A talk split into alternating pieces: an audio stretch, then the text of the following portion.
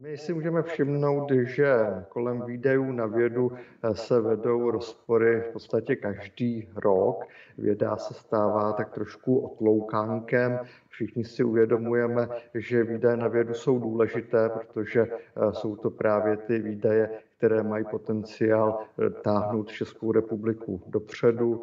Mohou vznikat pak nové patenty, které mohou být uplatňovány například v průmyslu a to vytváří inovativnost a vyšší přidanou hodnotu v ekonomice.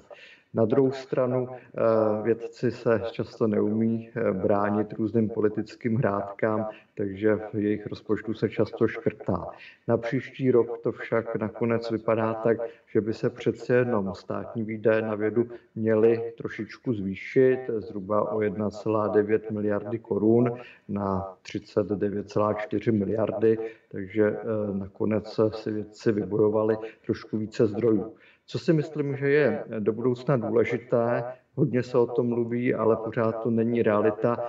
Čeští vědci by se měli naučit více komercionalizovat své projekty, svůj výzkum, tak aby snadněji navazovali spolupráci s praxí, která může financovat další rozvoj jejich projektů.